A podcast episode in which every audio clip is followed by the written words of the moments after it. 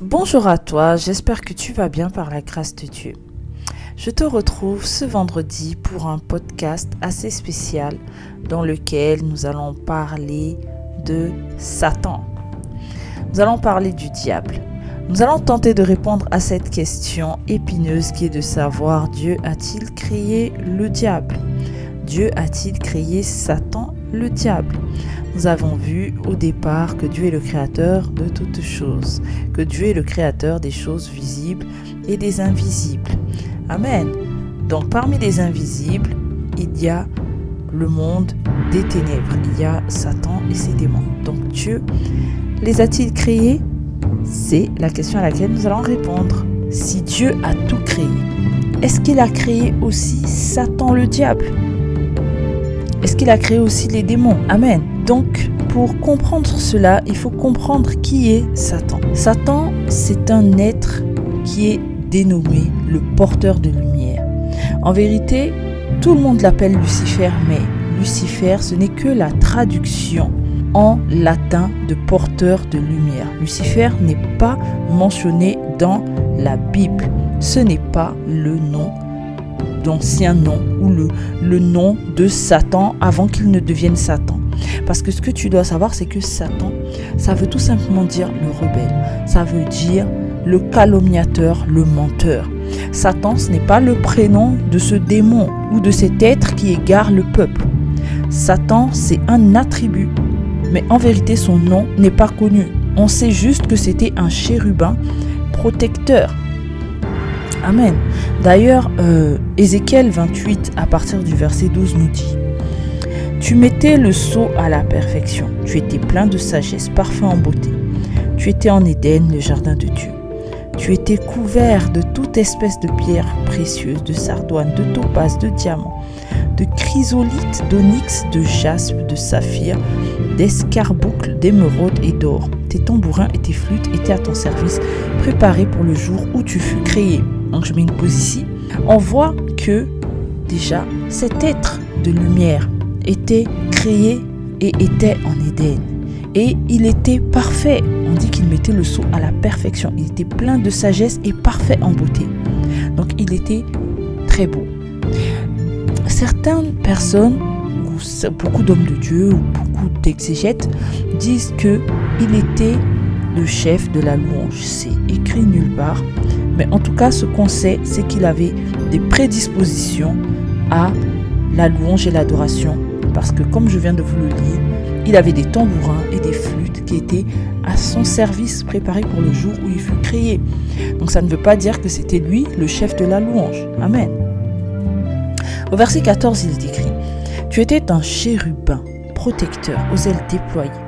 Je t'avais placé et tu étais sur la sainte montagne de Dieu. Tu marchais au milieu des pierres étincelantes.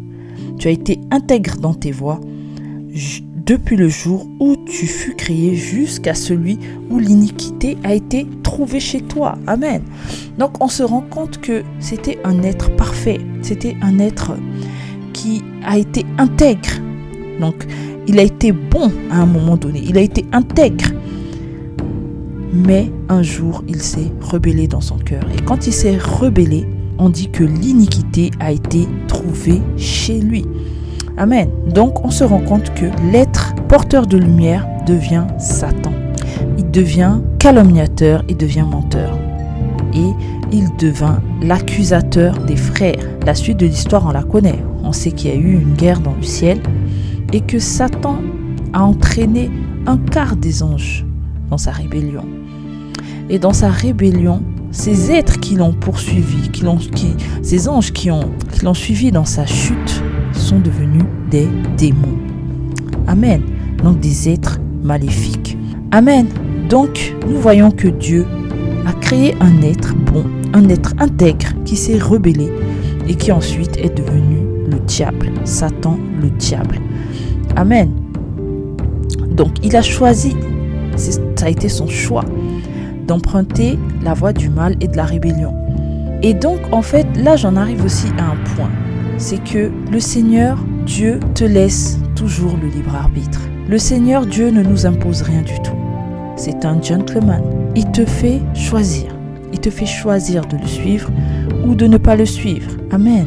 Il n'est pas un, un Dieu, un tout-puissant assis sur un fauteuil en train de décider qui fera quoi ou qui ne fera pas ceci. Non, il nous laisse face à nos choix.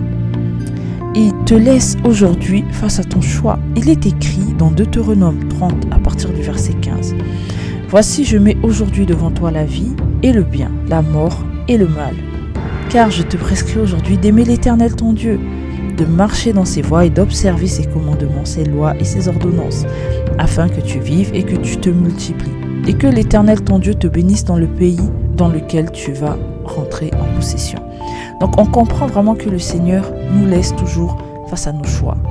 Le Seigneur nous aime et par amour, il nous laisse choisir de le suivre ou de ne pas le suivre. Et c'est de la même manière que Dieu a laissé à Satan, à l'être de lumière, au porteur de lumière, alias Lucifer, le choix de le suivre, de le servir ou de ne pas le servir. Et celui-ci a choisi la voie de la rébellion. Amen.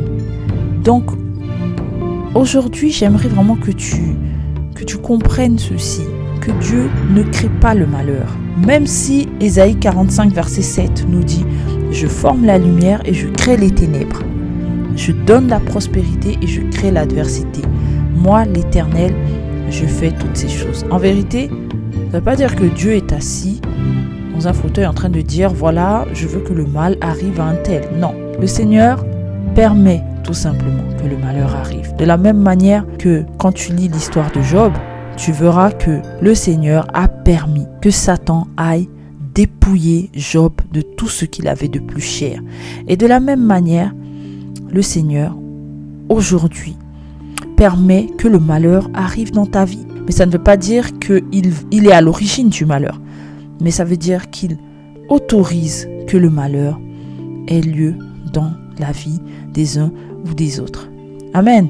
Donc voilà ce que j'avais pour toi aujourd'hui. J'aimerais vraiment que tu puisses euh, aujourd'hui faire un choix. Faire le choix d'accepter le Seigneur, d'accepter la vie. Car, comme je l'ai dit tout à l'heure dans Deutéronome 30, verset 15, il met devant toi la vie et le bien, la mort et le mal. J'aimerais vraiment te pousser à accepter Christ, accepter Jésus-Christ, qui est la vie, qui est la vie éternelle. Fais ce choix, fais le choix de la vie et marche et accepte le Seigneur Jésus-Christ comme Seigneur et Sauveur afin d'être sauvé et d'avoir le repos de ton âme. Je te retrouve prochainement pour un podcast encore sur les attributs de Dieu. Je te souhaite une excellente journée ou soirée selon l'heure à laquelle tu vas écouter ce message. Sois béni.